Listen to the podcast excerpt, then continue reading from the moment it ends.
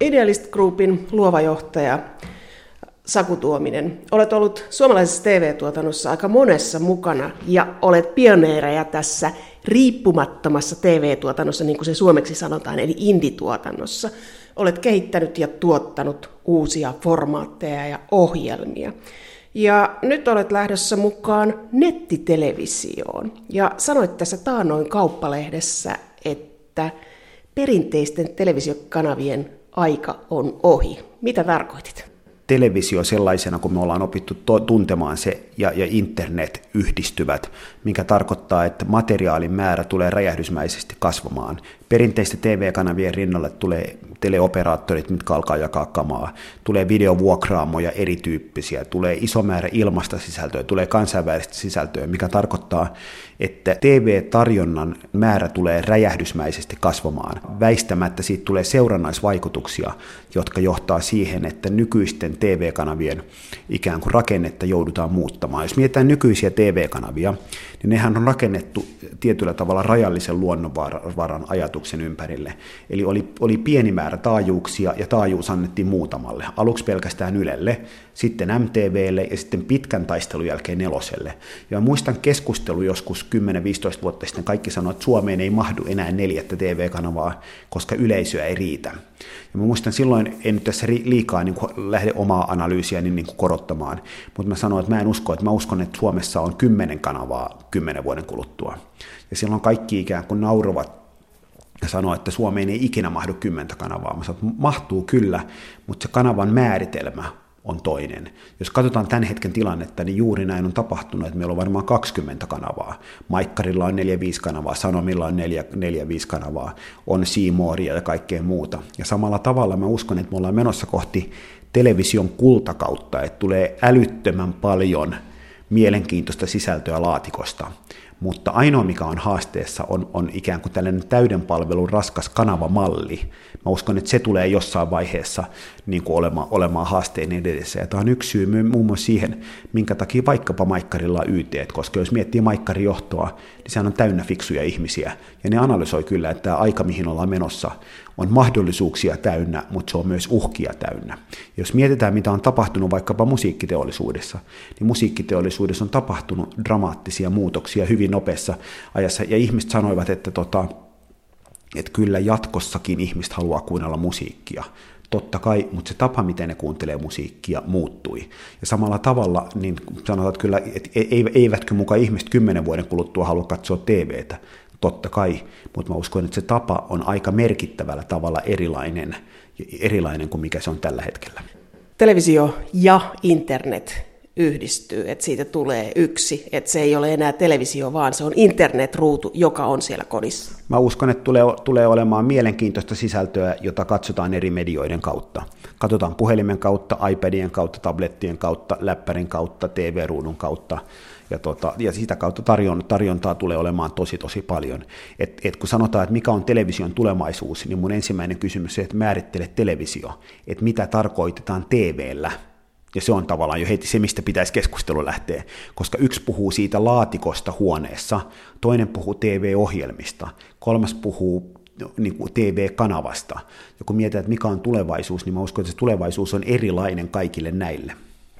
Mutta tässä on kiinnostava tilanne siinä, että, että väität, että tällaisten isojen TV-kanavien aika alkaa olla ohi, että se fragmentoituu se yleisö samalla tavalla kuin musiikin tuotannossa. Mutta kuitenkin televisio tarvii isoja tuotantoja, tai siellä on isoja tuotantoja. Miten ne sitten rahoitetaan, jos ei ole isoja? No, no mä ensinnäkin, mun tulevaisuuskäsitys lähtee aina siitä, että, että mä en tiedä yhtään, mitä tulee tapahtumaan. Ja saattaa olla, että mä oon täydellisen väärässä. Mun ajattelukulku lähtee siitä, että jos Suomeen tulee Netflix, HBO, Elisan TV, Soneran TV ja kaikki muu, niin johtaako se siihen, että osa ihmisistä katsovat vaikka tätä kautta elokuvia tai sarjoja tai muuten? Mä väitän, että johtaa. Johtaako se siihen, että nykyisen kaltaisten TV-kanavien yleisö pienenee? Johtaa. minkä tyyppiset ihmiset sieltä ensimmäisenä poistuu, pääsääntöisesti nuoret kaupunkilaiset edelläkävijät, onko se haasteellista? On. Ja mä uskon, että, että, että nämä on niitä muutosdynamiikkoja, mitä tapahtuu. Ja sitten totta kai tulee olemaan jatkossa isoja tapahtumia. Ja esimerkiksi jos miettii nykyisiä TV-kanavia, niin sen takia kun katsoo sitä, niin hehän hyvin paljon rakentavat nimenomaan event-TVtä. Että siellä on isoja tapahtumia ja ne haluavat ikään kuin tehdä TV-ohjelmista eventtejä, koska tunnistetaan se, että jos on semmoinen ohjelma, minkä voi katsoa koska tahansa, se myös katsotaan koska tahansa. Mutta jos on ohjelma, mikä pitää katsoa suorana, kuten vaikkapa Big Brotherin finaali tai Tanssii tähtien kanssa, ne katsotaan. Ja sen takia nämä tulevat olemaan edelleen jatkossakin tärkeitä. Eli tämmöinen tosi TVn viimeinen ponnistus tai iso urheilutapahtuma, Euroviisut tai Linnanjuhlat tulee olemaan niitä isojen TV-kanavien, niitä millä ne houkuttelee sinne yleisön. Varmuudella näin, koska, koska jos miettii taas sitten vaikkapa hyviä TV-sarjoja tai elokuvia tai muuten, niin mä uskon, että niitä yhä enemmän ja enemmän katsotaan silloin, kun ihminen itse haluaa katsoa. Että siinä tulee olla tämän kaltainen. Mä uskon, että vaikkapa uutisilla niin tulee olemaan iso kriisi, sen takia, että uutisia tapahtuu koko ajan, niitä katsotaan silloin, kun ne tulee, se on ikään kuin jatkuvaa toimintaa ja muuten se, että kokoonnuttaisiin 20-30 katsomaan, että mitä tänään tapahtui, niin, niin se aika on mun mielestä mennyt, koska ihmiset ovat koko päivän seuranneet uutisia. Mutta meitä sen sukupolven ihmisiä, jotka katsoo sen iltahartauden, jos olet kotona puoli ysiltä, niin katsot ne uutiset. Niitä on vielä aika paljon, niitä on ainakin miljoona tai kaksi varmuudella, ja, ja, tota, ja sen takia onkin joku, joku ja tämä on kauheita, koska tästä ei oikein voi puhua ääneen, mutta esimerkiksi yksi englantilainen tutkija sanoi, että, että pitäisi sanomalehtien ja TVn kanssa lähteä siitä, että on ikään kuin selkeästi ne toteaa, että tämä perushomma on suunnattu niin kuin kuolevalle sukupolvelle. Todetaan, että tehdään niille ihmisille, mitkä enää opi uusia tapoja, niin vanhakantaista ohjelmaa, mutta ei panosteta siihen liikaa. Ja, tä, ja tällaisia analyysejä on tosi paljon, mutta tästä ei oikein voi puhua ääneen, koska se on niin kuin ikään kuin tabu. Tabu. Ja samalla tavalla niin kysytään, että miten, mikä on sanomalehtien tulevaisuus. Niin, niin arvostetut ihmiset sanoo, että sanomalehtien tulevaisuus on se, että tehdään, tehdään niin kuin vielä 20 vuotta, sit, kunnes viimeinenkin lukija on kuollut ja muuten, ja sitten muu, muu siirtyy digitaaliseksi tai muuten. Onko näin, niin mä en tiedä. Mä edelleen aina, aina sanon kaikille, että, että mä en tiedä, onko näin, mutta mä uskon, että tämä on niin kuin osapuilleen se suunta, mihin ollaan menossa. Mutta kun tästä puhuu vaikkapa erilaisten medioiden toimittajien kanssa, niin kaikki leikkaa sen epävarmuuden pois, koska se on epäkiinnostavaa. On paljon hauskempaa todeta, että TV kuolee tai joku muu. Se on paljon niin kuin seksikkäämpää ja hienompaa. Ja jos sanoo taas, että, että maailma on yllätyksiä täynnä, niin se on niin kuin hankalaa ja sitä ei haluta kertoa.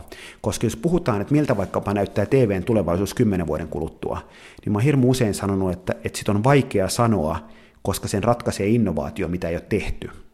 Eli käytännössä mä uskon, että ensi vuonna tai sitä seuraavaa niin tulee innovaatio, mikä dramaattisesti vaikuttaa television tulevaisuuteen. Ja sen takia meidän ei pitäisi käyttää liikaa aikaa sen pohtimiseen, miltä TVn tulevaisuus näyttää, koska sitä innovaatioita ei ole vielä tehty jos että mistä sä voit tietää, niin mä sanon, että jos katsotaan, että mitä on tapahtunut aiemmin, mobiililaite tai tabletit tai jotain muuta, niin mä pitäisin epätodennäköisenä sitä, että sitä innovaatiota ei tule. Mutta toisaalta onko tällä hetkellä sellainen tilanne, että mediamaailma kiinnittää liikaa huomiota siihen alustaan? Uskotaan, että lehdet kuolee. Varmasti siirtyy lukijajoukko pois printistä, ettei halua hiplata paperia. Mutta toisaalta sä haluat jonkun paikan, joka on brändi.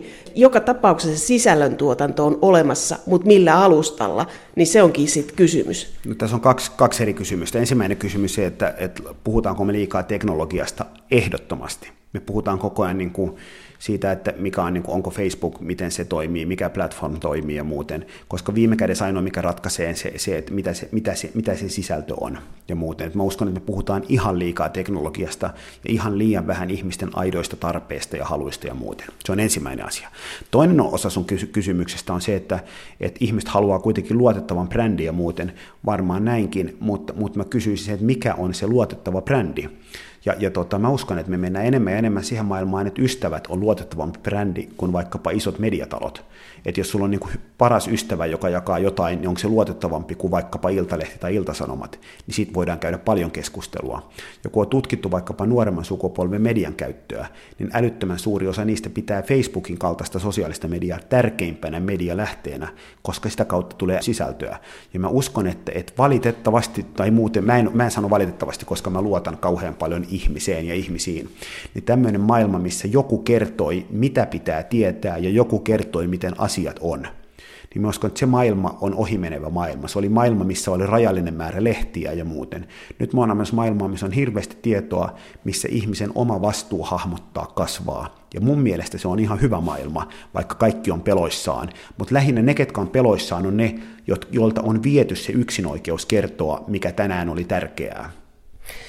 Tämä on kiinnostava näköala siihen, mutta jos ajattelee ihan niin kuin tällaista käytännön juttua, itse seuraan hirvittävän paljon TV-dokumentteja ja pistän niitä jakoon. Mutta sitten, jos ei ole näitä isoja systeemejä, jotka jakaa niitä TV-dokkareita, niin mikä on sitten se paikka, että jossainhan täytyy olla se brändi, jonka, jonka alta etsin ne, vai rupeanko googlaamaan niitä, että okei, täällä on tuotettu sitä ja sitä. Jos ajattelee ihmisen arkea, työssä käyvän arkea, niin kuinka paljon sä kerkiät etsiä sellaista, mikä sua kiinnostaa, koska sä tarvit ne paikat, jotka jakaa sitä, mikä kiinnostaa. Toki. Mutta mä uskon, että me ollaan menossa maailmaan, missä, missä ikään kuin long tail of television, että et sitä kamaa on enemmän kuin koskaan, ja se kama on parempaa kuin koskaan, se on rohkeampaa kuin koskaan. Jos sä oot menossa Roomaan ja sä haluat katsoa dokumenttia Roomasta, niin sulla on hetkessä niin 500 dokumenttia Roomasta, jotka on eri tapoin arvotettu tai muuten, ja se on tosi mielenkiintoinen malli. Sitten sä opit luottamaan tiettyihin ihmisiin, jotka tekevät sun puolesta vaikkapa paketteja. Jos sä tykkäät luonnosta, niin sulla tulee eri puolet maailmaa ihmisiä, mitkä katsoo erityyppisiä luontodokumentteja, sä saat koko ajan maailman hienoimmat luontodokumentit omaan koneeseen, koska sä oot oppinut ne. Yksi, mutta yksi asia, mikä tässä on tosi mielenkiintoinen, on se, että mä uskon, että erityyppiset käännösohjelmat kehittyy niin, nopea, niin nopeasti, että kymmenen vuoden kuluttua meillä ei ole enää käännösongelmaa.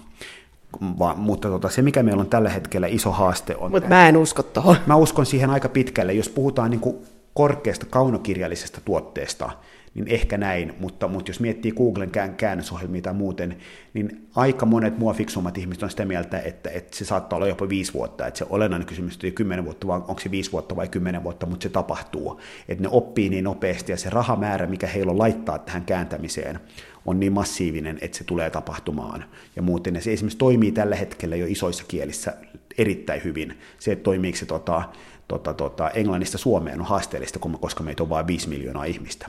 Mutta se, mikä on älyttömän mielenkiintoinen kysymys, mistä on puhuttu, me puhutaan paljon siitä, että väestö eriarvoistuu. Mutta se yksi keskustelu, mistä ei ole puhuttu väestön eriarvoistumisen suhteen, on se, että jos sulla on henkilö A, millä on hyvä digitaalinen lukutaito ja hyvä englanninkielen taito, ja henkilö B, jolla on huono digitaalinen lukutaito ja huono englanninkielen taito, niin ne, ne tulevat olemaan kahden, kolmen, neljän vuoden kuluttua ihan erityyppisessä asemassa. Toinen kykenee katsomaan toinen toistaa hienompia dokumentteja, se löytää niitä ja muuten, ja toise, toinen, toisella on muutama dokumentti, mitä se pystyy katsoa. Ja se on sellainen keskustelu, mitä Suomessa ei käydä riittävän paljon tällä hetkellä. No, onko tämä sitten se rooli, mikä on julkisen palvelun rooli eri puolilla Eurooppaa? Tarjota sille väestön osalle, jonka kielitaito on keskimääräistä heikompi. On, pitää paikkansa nimenomaan, ja niin kuin pitääkin olla. Ja musta se on tärkeä rooli. Ja, ja tota, mun mielestä Ylen pitää, Yle, Yle voisi sitä vielä enemmänkin korostaa, että se löytää oivaltavia tapoja palvella. Mutta se voisi olla myös innostunut, että se myös niin kuin, niin kuin tekeekin, niin tota, tuo näitä ihmisiä mukaan digitaaliseen maailmaan. Että ikään kuin Yle, Yle tai mikä tahansa Euroopan yleisradioyhtiö olisi kehityksen eturintamassa puhumassa innostuneesti näistä, eikä ikään kuin vastustamassa näitä. Että sen pitäisi kokeilla uuden tyyppisiä innovaatioita ensimmäistä joukossa ja myydä niitä ihmisille, tehdä sitä kautta kulttuurityötä.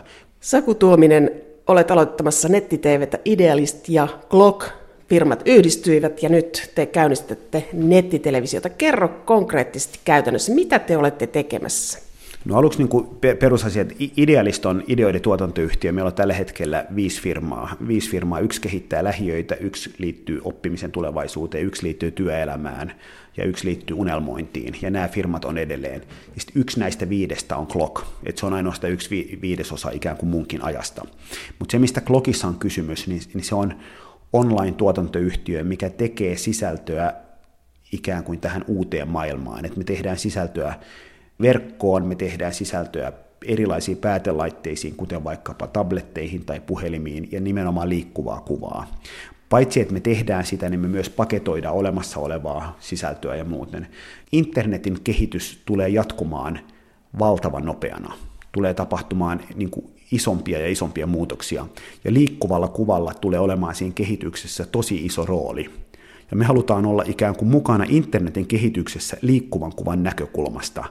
Ja, ja tota, jos jotain meidän ohjelmaa jae, jaellaan perinteisessä TV-ruudussa niin kuin perinteisellä tavalla, niin se on ihan ok, mutta se ei ole se meidän y, niin kuin keskeinen ajava voima, vaan meidän keskeinen, keskeinen ajava voima on olla ikään kuin tämän muutoksen eturintamassa testaamassa uuden tyyppisiä toimintatapoja ja myös tekemässä virheitä, koska, koska se on ihan väistämätöntä, että me tullaan testaamaan asioita, mitkä ei sitten oikeasti ihan hirveän hyvin toimi. Eli te aikaisemmin etsitte esimerkiksi Broadcasters etsi ohjelmille televisiokanavia, nyt te etsitte sisällölle yleisöä internetin kautta, ja teillä ei ole välikätenä siinä sitä televisiokanavaa, vaan te voitte itse suoraan lähteä etsimään sitä yleisöä. Pitää paikkansa, tai me tehdään kanavien kanssa, eh, yhtiöiden kanssa, että meillä on iso määrä suomalaisia kansainvälisiä yhtiöitä, millä on jo nyt paljon liikkuvaa kuvaa. Mitä voidaan tehdä, että me paketoidaan, että, että mitä se kama on, ja tehdään siitä helpommin löydettävää, että, että mahdollinen yleisö löytää sen vaikka pahakukoneiden Googlen tai jonkun muun kautta. Me paketoidaan se, te- tehdään sitä YouTubessa helpommin löydettävää ja muuten. Sitten me kehitetään uuden tyyppisiä konsepteja ja usein siinä se, että mikä on TV-ohjelman nettisivun, applikaation, jonkun muun sekoitus on, on veteen piirretty viiva. Et usein puhutaan niin uuden sukupolven sisältökonsepteista, mitkä voi olla, olla mitä tahansa. Mutta se ajatus yksinkertaisimmillaan se, että että minkälaista liikkuvaa kuvaa veikkaus voisi tehdä, minkälaista raha-automaattiyhdistys voisi tehdä, minkälaista Stockman voisi tehdä, minkälaista autofirma voisi tehdä, niin siitä häkkiseltä tulee niin kuin iso määrä. Voiko siellä olla jotain kilpailuta, voiko olla mainontaa, voiko olla sähköistä kauppaa ja muuten. Ja se maailmahan on tosi iso. Ja, ja silloin siinä ikään kuin oma mielikuvitus on se tärkeämpi raja kuin, kuin joku muu. Ja sitten juuri niin kuin sanoit, niin se iso haaste on siinä se, että miten sitten ihmiset löytävät sen. Ja se tulee olemaan niin kuin kuningaskysymys. Ja, ja TV-sähän se jakelu oli usein helppo, että se jaettiin kerran ja yleisö oli siellä. Ja nyt se jaetaan usein monta kertaa. Se jaetaan uudestaan ja uudestaan ja uudestaan. Ja se on hyvin uuden tyyppinen logiikka. Ja mäkin kun olen 25 vuotta melkein tehnyt TV-ohjelmia, niin joutuu kyseenalaistamaan älyttömän monia lainalaisuuksia. Sen takia musta onkin hauska olla täällä, että joka päivä on tavallaan semmoinen, missä joutuu haastamaan omaa ajatteluaan. Mistä te saatte rahaa? Onko teillä niin, että sä mainitsit tässä veikkaus ja muuta, ja me tiedetään, että esimerkiksi Audi tekee dokumentteja, että teette dokumentteja, jonka joku maksaa, joka jaetaan netissä, eikä teidän tarvitse välittää siitä, että onko siinä tuotesijoittelua, onko se sponsoroitu, koska se on netissä kaikkien nähtävissä. Näinkö se menee? Meidän täytyisi hyväksyä se, että me ollaan menossa maailmaan, missä kukaan ei tiedä, miten se rahoitetaan, ja ehkä, ehkä on niin, että sitä ei tule koskaan tietämäänkään, että meille tulee iso määrä uuden tyyppisiä bisnesmalleja. Jos mietitään vaikka mitä musiikkiyhtiöille, levyyhtiöille on tapahtunut, niin he, osa rahasta tulee artistien edustamisesta, osa tulee keikkajärjestämisestä, osa tulee keitraamisesta, osa tulee myynnistä, osa tulee merchandiseista. Me on TV tullaan menee samankaltaiseen malliin tai tällä tässä, että, että voi olla sähköisen kaupan konseptia, mihin tulee joku määrä provisiota, voi olla tapahtumia, mihin ehkä myydään lippuja, voi olla, että asiakas maksaa jotain, voi olla, että joku on pay TV-tyyppinen malli. Ja mä uskon, että me ollaan menossa sellaiseen maailmaan, missä, missä tulee iso määrä erityyppisiä malleja, ja se on mun mielestä se, mistä on hirveän paljon kysymys.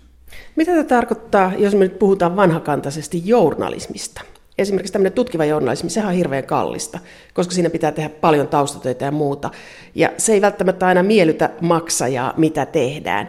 Niin kuka rupeaa maksaa tätä tutkivaa journalismia tai tätä, tätä niin kuin perinteistä? No tässä on kaksi eri kysymystä. Ensimmäinen kysymys se, että, että sitä maksaa vaikka kuka, niin kuin, jos sillä on yleisöä. Että jos tekee todella hienoa sisältöä, mitä joku haluaa lukea, niin sehän on kiinnostavaa, koska ihmiset maksaa. Ja esimerkiksi tutkittu, että jos tehdään huippuluokan journalismia, niin monet on sitä mieltä, että päinvastoin sille tulee kulta-aika, koska ihmiset haluaa lukea sitä, koska haluaa maksaa. Sitten toinen kysymys minusta on mielenkiintoinen on se, että että et, niin tavallaan laadun määritelmä. Ja mä uskon, että tämän rinnalle tulee valtavan paljon huippuluokan journalismia, mikä ei ole edes tarkoitettu rahalla tehtäväksi, vaan ihmiset tekee ilmaiseksi intohimoisia asioita. Maailma on täynnä blogeja, mitkä on tosi kunnianhimoisia. Maailma on tutkijoita, mitkä tekee hienoja asioita. Maailma on täynnä Wikipedioita, missä ihmiset yhdessä tekee hienoja asioita. Maailma on täynnä Wikileaksejä, mitkä käy läpi asioita. Et on olemassa myös iso määrä asioita, missä kunnianhimoiset ihmiset tekee hienoja asioita yhdessä sen takia, että se antaa niiden elämälle sisältöä. Ja tämä on semmoinen, mihin ikään kuin vanhan polven journalistit sanoo, että toi on ihan täydellistä roskaa. Ja se ei ole täydellistä roskaa, koska se tapahtuu joka päivä, ja kun verkossa käy, niin se on täynnä superhienoa sisältöä, mihin mä uskon, että se on oikeasti kunnianhimosta. Mutta tässä on se, että me ollaan pieneltä kielialueelta, että Amerikassahan tunnetaan esimerkiksi printtipuolella joukkorahoitus, maksa euro, tai siis maksa dollari, ja sitten kun kertyy mm. tuhansia dollareita, niin joku lähtee Afganistaniin. Mm. Mutta viiden miljoonan kansa, niin se on aika vaikea saada sitä rahoitusta.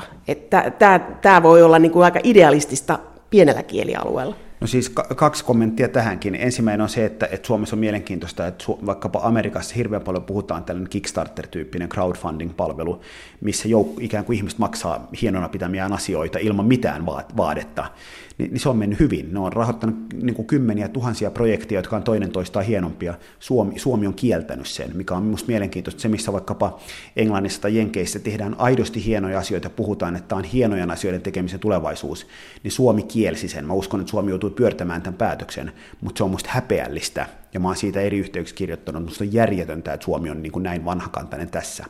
Mutta toinen asia on se, että sä puhut just siitä, mikä, mikä on mun lempiaiheita, että mä uskonkin, että Suom, Suomessa tulee olemaan haasteellinen kehitys, koska juuri niin kuin sanoit, niin tota, jos tekee englanniksi mahdollisuudet rajattomat, jos tekee suomeksi mahdollisuudet on todella, todella rajalliset. Ja mun pelko on se, mitä tapahtuu, on se, että kunnianhimoisimmat, rohkeimmat sisällöntekijät siirtyvät tekemään sisältöä englanniksi ja, ja, tota, ja, ja mä, näin tapahtuu jo, että kun puhutaan vaikkapa nuoripolvi, mitkä perustaa firmoja, lähes kaikki perustaa firmat englanninkielisenä. Ja musta se on ihan hienoa, että mennään suoraan maailmalle, mutta ainoa se, mikä siinä kärsii, niin siinä helposti kärsii sen kaltainen yleisö, mikä ei niin paljon seuraa. Jos me mietin vaikkapa omaa median käyttöä, niin, niin kyllä valitettavasti mä oon siirtynyt siihen, että että mä sanoisin 80 prosenttia mun mediasta on, on tota englanninkielistä. Ne lehdet, mitä mä luen, on aika pitkälle kansainvälisiä, kansainvälisiä ja tota, monet ohjelmat, mitä mä seuraan, on kansainvälisiä ja muuten. Ja mä tiedän, että mä tietyllä tavalla on poikkeus tässä, mutta kun mä katson, että ketkä ovat mun kaltaisia poikkeuksia, niin se joukko on usein kaupunkilaisia paremmin kasvatettuja ihmisiä, ja ne on taas mielenkiintoista, jos niitä alkaa hitaasti menettää, niin se väistämättä johtaa johonkin. Mutta tämähän tarkoittaa suomalaiselle tällaiselle laatujournalismille vähän heikkoa tilannetta. Jos ajattelet, sä sanot, että TV-kanavilla tulee olemaan tiukkaa tulevaisuudessa, koska tämä netti haastaa ne, ja siellä on hyvin erilaista. Ja jos ajattelee tätä, että meillä on ollut tämmöinen rajoitettu määrä TV-kanavia, mitä siellä on tarjolla? Sunnuntai-aamuna neljä sisustusohjelmaa tai neljä puutarhaohjelmaa yhtä aikaa neljällä kanavalla. Mm. Niin Tuoko tämä netti meille jotakin lisää, siis suomen kielellä? Tuoko se jotain tähän kulttuuriin lisää vai rapauttaako se niitä isoja, jotka voisi tehdä tälle kulttuurille jotain? Tämä on hirveän idealistista ja hirveän negatiivista, mutta näinkin se voi ajatella. Mun mielestä me ollaan niin kuin, pitäisi niin kuin siirtyä ajattelutavassa erilaiseksi, että me voidaan valittaa niin kuin maailman tappiin ja todeta, että ei se mitään hyvää tuonut, ja muuten kun mahdollisuus on tuoda jotain hienoa. Että kyllä mä uskon niin, että et, et netissä kuka tahansa voi tehdä mitä tahansa, voi kehittää hienoja palveluita, voi tehdä toimituksia, voi perustaa poliittisen toimituksen, voi tehdä talousjournalismia sen, kun perustaa huomenna sen, eikä ole mitään, mitä ei alkaa tehdä vaikkapa eri tavoin suomeksi niin mä uskon, että päinvastoin se löytää yleisön, ja mä uskon, että, että, että tulee kulta-aika siinäkin. Ainoa, mikä on, on tämmöinen ikään kuin turvattu maailma, missä, missä ikään kuin voidaan sanoa, että me, me olemme vastuussa laatujournalismista, koska kukaan muu ei sitä kykene tekemään niin se maailma on mennyt. Mä uskon, että laatujournalismia pystytään tekemään yllättävillä tavo- tavoilla, tullaan tekemään myös kunnianhimoista laatujournalismia, mutta se kilpailu silläkin puolella tulee kovenemaan valtavan paljon. Ja silloin ikään kuin mä uskon, että semmoinen taho, mä, jos mä mietin itseäni vaikkapa, että jos joku tekee todella kunnianhimoista poliittista tai talousjournalismia, joka on älyttömän hyvin kirjoitettu, briljanttia toimittamista, etsimistä ja muuten, niin maksaisinko mä siitä? Niin mä luulen, että mä maksaisin ja muuten, mutta jos se on tosi laiskaa, asenteellista ja kyynistä ja sanotaan, että, että joo joo, mutta on laatua, niin, tota, niin, niin mä totesin, että tämä laatu saa mun puolesta kuolla. Ja mä väitän, että hirveän suuri osa tästä ikään kuin lainausmerkeissä kunnianhimoisesta journalismista on itse asiassa aika väsähtänyttä ja asenteellista myös. Että et se ei ole niin kuin tavallaan se että, se, että sitä ei kukaan katso, niin ei tarkoita välttämättä sitä, että tota, tai lue, että se olisi niin kunnianhimoista, että kukaan ei lue, vaan se aika usein on myös sen takia, että se on ikään kuin vähän väsynyttä ja sen takia sitä monet ei lue. Nyt tulee TV-maailmaan murros, että aikakauslehtipuolella ja sanomalehdissä on digitaalinen murros ja sitä surraan, kun siihen on menty vähän hitaasti. Nyt tämä sama murros tulee olemaan TV-maailmassa ja Heikki Rotko sanoi markkinointi- ja mainontalehden haastattelussa tässä kuukausi sitten, että että heillä niin kuin he tarvitsevat, sit, tai ei käyttänyt muotoa tarvitse, vaan että niin kuin printin puolelta tulee mainosrahaa. Että he kilpailee printin kanssa, sen vanhimman median kanssa, eikä sen nettimaailman kanssa. Ja se oli minusta aika erikoista, jos ajattelee sitä, mitä sinä puhut tällä hetkellä. No siis, täytyy muistaa, että jos miettii vaikka Heikki Rotkoa, niin hän on fiksu kuin mikä. Ja tota, hän puhuu niin kuin Maikkarin puolesta, ja, tota, ja väistämättä tulee tapahtumaan niin, että kun printtimainonta ei toimi, toimi tällä hetkellä niin ollenkaan niin hyvin kuin mitä pitäisi, niin printtimainonnasta tulee siirtymään rahaa televisioon itsestään selvästi. Mutta, tota, mutta se kilpailu, mikä on, on tosi kilpailu, on se, että mi, millä tavalla se kilpailu netin, netin kanssa. TVhän, TVllähän tällä hetkellä menee tosi tosi hyvin. Siinä missä printti on haasteissa, niin TV ei ole niin isoissa haasteissa. Mutta mä uskon, että se niin kuin vaikea aika on edessä. Ja kyllä mä pahoin pelkään, että, että että tota, musiikkiteollisuus tavalla tai toisella ajautui kriisiin. Ne sanomalehdet ajautu tavalla tai toisella kriisiin. Mä uskon, että aikakausilehdet ajautuu tavalla toisella kriisiin. Ja mä uskon, että televisio myös tavalla tai toisella ajautuu kriisiin. Ja, ja tota, samaan aikaan niin musiikki voi tosi hyvin, hyvä sisältö on tosi paljon, mutta rakenteet väistämättä muuttuvat. Tämä digitalisoituminen muuttaa rakenteita ja muuten. Ja mä uskon TVn puolella se muutos on ovella, mutta siihen ehkä menee vielä joitain, joitain vuosia. Se on ovella, mutta siinä voiko siinä olla samanlainen uhkakuva kuin esimerkiksi, jos käyttää vertauksena aikakauslehtimaailmaa. Muutama vuosi sitten suhtauduttiin blogisteihin vähän hymähdellen. Toki. Joo, että lifestyle-blogistit, joo. Tänä päivänä kukaan ei enää nauraskele heille, koska siellä on suomenkielisillä alueellakin blogisteja, joilla saattaa olla jopa 100 000 kävijää kuukaudessa. Heille tulee mainoksia, heille tulee yleisöä ja he ovat täysin vapaita. Ja sitten se, että joka seuraa muotia tai sisustusta, hänellä on sama, mistä hän sen tiedon saa. Ja yllättäen tämä maailma onkin aika vaikuttava maailma heille. Tämä on juuri se, mistä mä puhun. Että se on minusta älyttömän mielenkiintoinen kysymys, kun usein sanotaan, että mutta me tarvitaan perinteisiä mediataloja turvaamaan laatu ajatusleikinomaisesti, että jos sulla on älyttömän hyvä muotiblokkaaja tai poliittinen blokkaaja tai sisustamisblokkaaja tai ruokablokkaaja ja iso mediatalo ostaa hänet, niin käykö niin, että hänen laatu paranee? Niin osa kuluttajista saattaa olla sitä mieltä, että itse asiassa se huononee, koska hän siirtyy ikään kuin isoon taloon. Ei automaattisesti, mutta se ei ole ollenkaan yksilitteistä, että lukijoiden mielessä se, että siirtyy isoon mediataloon, automaattisesti parantaa laatua.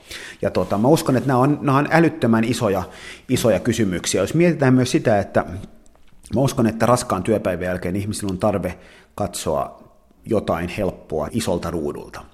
Mutta jos miettii vaikkapa, niin kuin, että jos YouTube tavalla tai toisella tulee todella helposti jaeltavaksi, ja ihminen katsoo, että täältä ei tule mitään mielenkiintoista, mutta joku suosittelee tosi hienoa dokkaria, tosi hienoa leffaa, tosi hienoja pätkiä, jotain muuta, ja sulle tulee niin kuin ikään kuin tosi, että ikään kuin sulla on tällainen Facebookin kaltainen sosiaalinen suosittelu, missä sen sijaan, että sä katsot ohjelmaa, niin sulla on ikään kuin 30 hienoa juttua, mitä sun parhaat kaverit on löytänyt tänään, niin yhtäkkiä se houkutus, että mäpä katon jonkun, niin saattaakin olla tosi mielenkiintoinen. Jos sä vaikka oot tosi kiinnostunut niin kunnianhimoista dokumenteista, ja sitten tulla 50 eri tyyppiä, mitkä on myös kiinnostuneita.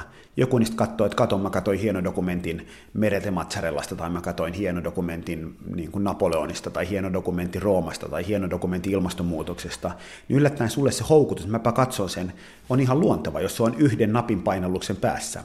Ja kun tämän tyyppisiä vaihtoehtoja tulee koko ajan enemmän ja enemmän, niin mä uskon, että se väistämättä niin tulee johtamaan siihen, että me ollaan menossa hyvään aikaan, mutta erilaiseen aikaan.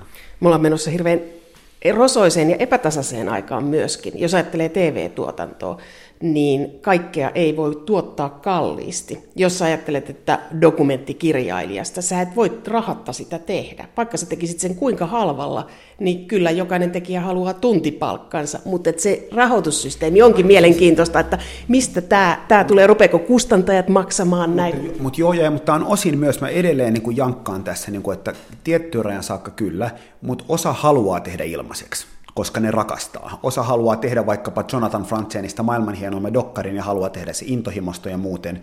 Ja kun sitä tarjontaa on niin paljon, jos puhuu englantia, tai ennen kuin käännösohjelma toimii, niin sitä kamaa on itse asiassa paljon, että tietyllä tavalla sanoin Trosonen, ja kyllä, mutta myös laatu paranee. Et myös täytyy sanoa, että se ei yksinomaan huonone, vaan se myös paranee, koska on yllättävämpiä, hienompia, kunnianhimoisia. Netti on nyt jo täynnä aivan fantastisen hienoja dokkareita muuten, mitkä on tehty ilmaiseksi tekemisen ilosta. Ja se on mun mielestä mielenkiintoinen tavallaan se rikkaus. Ja sitten taas toinen puoli, että jos sulla on joku juuri tänään tapahtunut Rosonen juttu, mikä on älyttömän hauska, niin mikä on laadun käsitys? Laadun käsitys enää ei ole se, että joku on tehnyt sitä puoli vuotta, vaan laadun käsitys on se, että se on tänään juuri oikeaan aikaan. Ja sekin tavallaan tulee niin kuin ikään kuin rikastuttamaan tätä kokemusta. Että jos sulla on vaikkapa joku iso tapahtuma, jos se, vaikka Amerikan presidentinvaalit, ja siellä on tapahtunut jotain, niin joku sun kaveri on tehnyt siitä videon, että miten joku tapahtui jossain, ja se on 20 minuuttia, se on tosi hauska, ja sun kaverit sanoo, että tämä on tosi hauska, niin yllättäen se Rosonen ei olekaan tavallaan se olennainen kysymys, koska olennainen kysymys on, että sun kaveri on ollut siellä ja tehnyt mahtavaa ja jakanut. Ja kun sä sitten kysyy, että no kuka sitten näitä alkaa jakaa tai tehdä ja muuten, jos katsotaan vaikka mitä on tapahtunut valokuvilla, niin nythän itse asiassa aika moni meistä on aika hyvä valokuvaaja. Kun katsoo, mitä tapahtuu vaikkapa Instagramissa tai Twitterissä tai Facebookissa, niin kuvien merkitys on super, super iso. Ja, ja nyt mä uskon, että tietyllä tavalla liikkuva kuva niin tulee seuraavaksi. Se ei ole ihan yhtä helppoa, koska liikkuvaan kuvaan liittyy muun muassa ääni ja muuten, se on vähän, mutta silti niin se todennäköisesti tulee johtamaan, että, että myös itse tehdyn liikkuvan kuvan määrä tulee merkittävällä tavalla lisääntymään. Ja se ei ole enää kissavideoita yksinomaan, vaan se rinnalle tulee tosi paljon mielenkiintoista myös. Tällainen ammattilaisen ja amatöörin välinen raja hälvenee ja se tulee muuttamaan sekä kulutustottumuksia että tekotapoja. Mä uskon siihen, että sen ikään kuin jos mietitään ammattilaisella laatua, jos se on ikään kuin, niinku mikä on ammattilainen, jos mä ajattelen, että ammattilainen on se, joka tekee laatua, niin mä uskon, että laadun määrittelee kuluttaja eikä, te, eikä ikään kuin tekijä. Että jos tekijä sanoo, että joo, joo, joo, mutta mä oon ammattilainen, niin se on arvoton lause, koska yksinään voi huutaa niin kuin vaikka kuinka isolla megafonilla, että ettekö te ymmärrä, että on laatua, jos ihmiset ei ymmärrä. Että ikään kuin laatu pitää uudessa maailmassa valitettavasti lunastaa joka, joka päivä. Et aiemmin tavallaan se, että jos sä kirjoitit johonkin mediaan, niin sä sait ikään kuin anteeksi, koska se oli laatua. Nyt ihmiset arvioi sitä, mitä sä sanot, paljon paljon enemmän. Ja se on tosi, niin kuin musta se on mielenkiintoinen maailma myös, koska se pitää ikään kuin ihmisen virkeänä. Ja mä tykkään siitä maailmasta itse. Tässä menee myös rahat uusjakoon. Digitalisoituminen johtaa massiivisiin rahojen uusjakoihin. Et jos miettii vaikka mitä tapahtuu sähköisellä kaupalla tai list, niin kuin listattujen ilmoitusten kanssa, niin Jenkeissä Craigslist niin tota, käytännössä tuhosi puolessa vuodessa satojen miljoonien markkinan yhdellä innovaatiolla. Ja samalla tavalla mä uskon, että tällaisia isoja, isoja siirtymiä niin saattaa tapahtua supernopeasti. Ja sitten yleisö päättää, että kuka ikään kuin jää henkiin ja, ja tota, muuten. Niin joku sanoo, että toihan on armoton maailma. Ja, Mediamaailman Idols-kisat alkaneet. Niin, siis Idols-kisat sillä tavalla, että ikään kuin raati on ihmiset. Että jos jostain tykätään, niin se pärjää kyllä. Ja jostain ei tykätä, niin tota, se ikään kuin joutaakin kuolla. Ja musta se on ihan hyvä, musta se maailma on jollain tavalla niin kuin tosi tosi kiehtova myös. Mutta sitten on tämä toinen puoli, että, että pitäisikö olla jonkunlainen ylätaso, missä tehdään ikään kuin ei-kiinnostavista pienen kohderyhmän jutuista pienillä kielialueilla, ja mun mielestä pitäisi, siinä tullaan niin kuin valtio, tukirahat, yle ja muuten, puhutaan sitten saamelaisista, kuulonäkövammaisista, muusta, niin tota, älyttömän paljon. Puhutaan jostain taiteenlajeista, mitä halutaan pitää yllä ja muuten.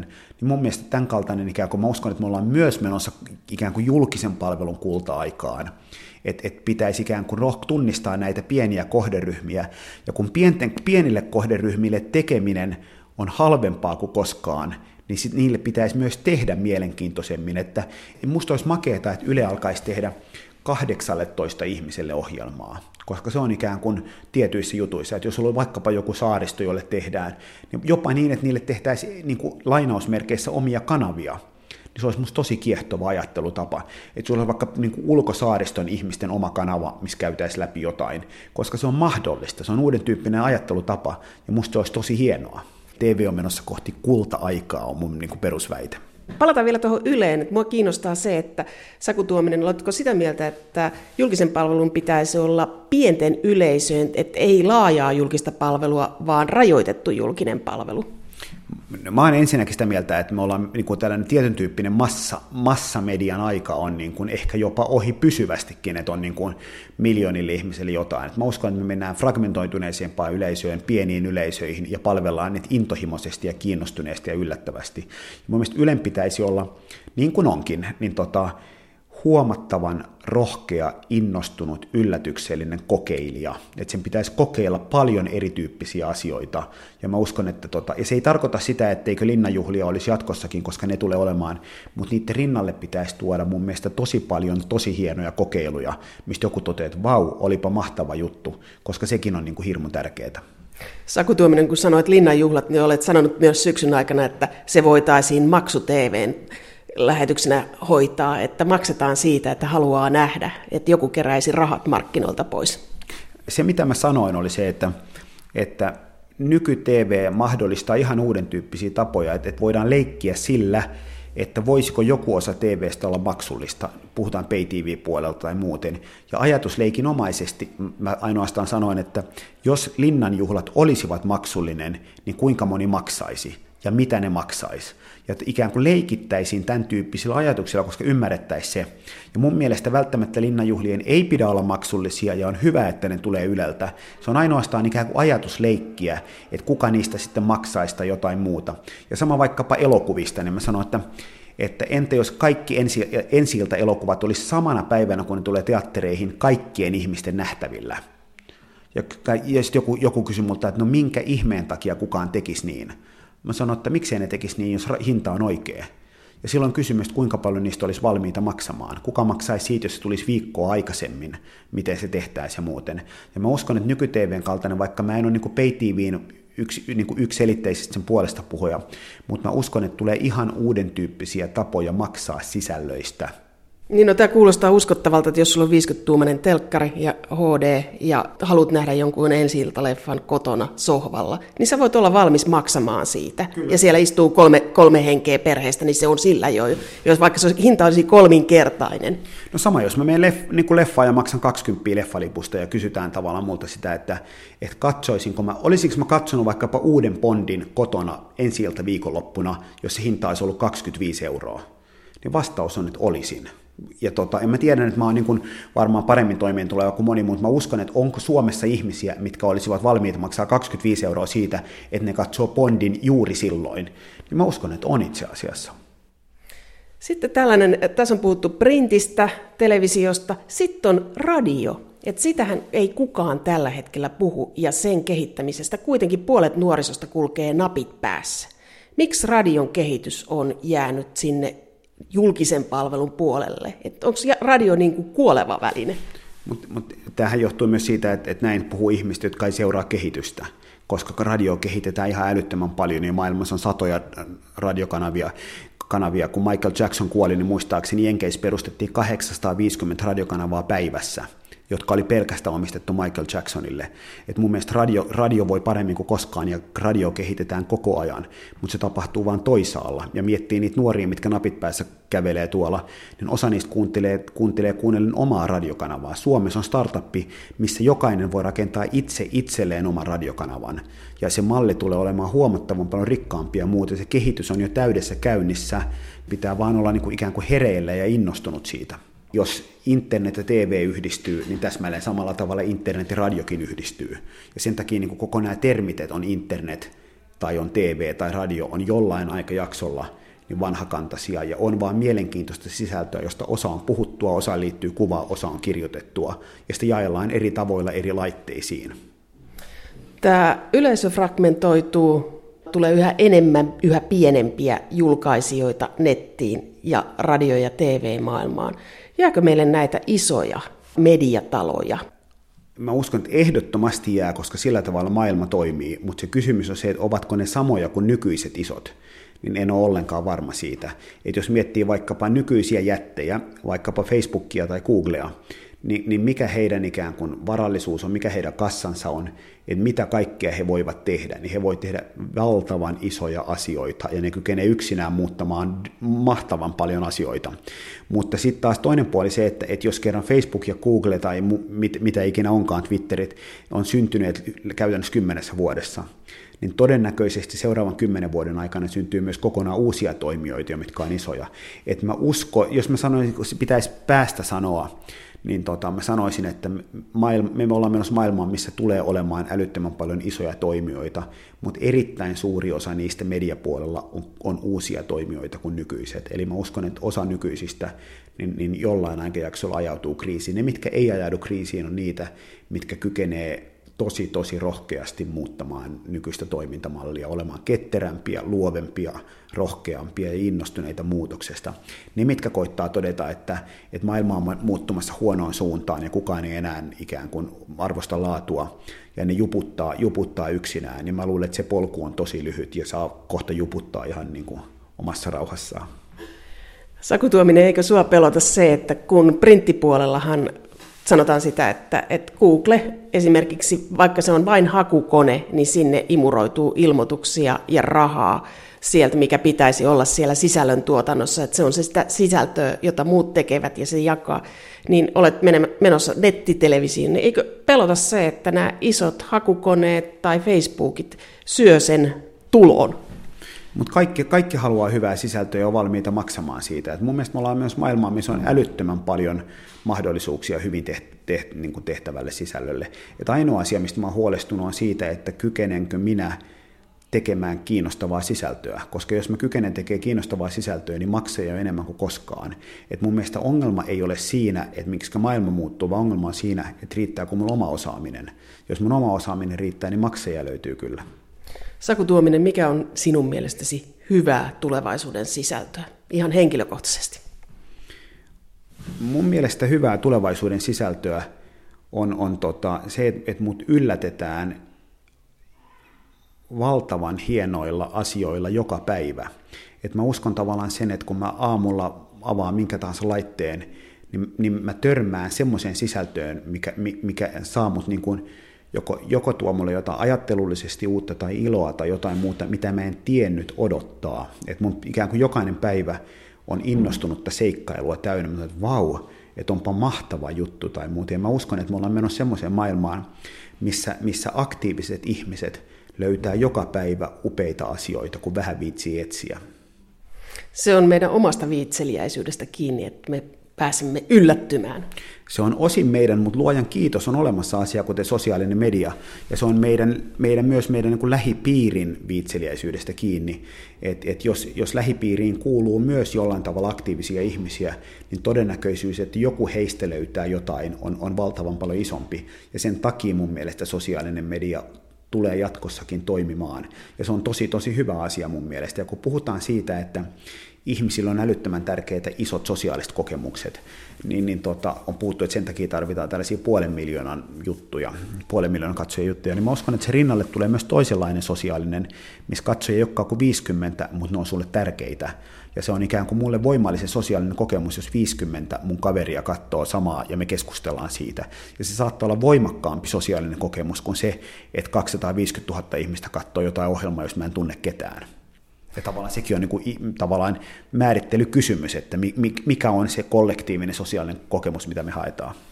Mä uskon taas sellainen, että tulee brändinippuja, jotka tietynlaisia asioita kerää, ja ne kerää myös näistä niin kuin yksityisistä sosiaalisen median linkeistä, että harrastat sä mitä tahansa, extreme-lajia tai kakuleivontaa tai muuta, niin on tiettyjä paikkoja jonkun alla. Että joku haluaa koota sen sen tulovirran siitä, että kertoo meille, että näitä ja näitä asioita on löydettävissä. Varmasti näinkin, mutta, mutta, tota, mutta yhtä paljon tulee myös ikään kuin edelläkäviä ihmisiä, mitkä kertoo sitä ja opitaan seuraamaan ja luottamaan ja muuten, että aktiivisia ihmisiä, jotka jakaa, niiden merkitys tulee olemaan myös tosi iso.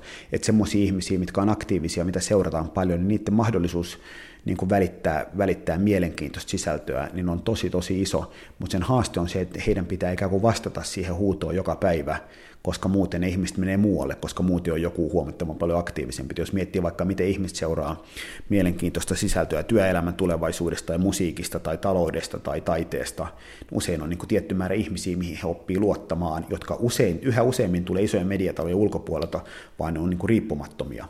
Ja tuota, tämän kaltaisia tulee olemaan myös, kun sä puhut, että seurataan vahvoja brändejä, niin kyllä, mutta hyvin usein ne brändit on myös ihmisiä.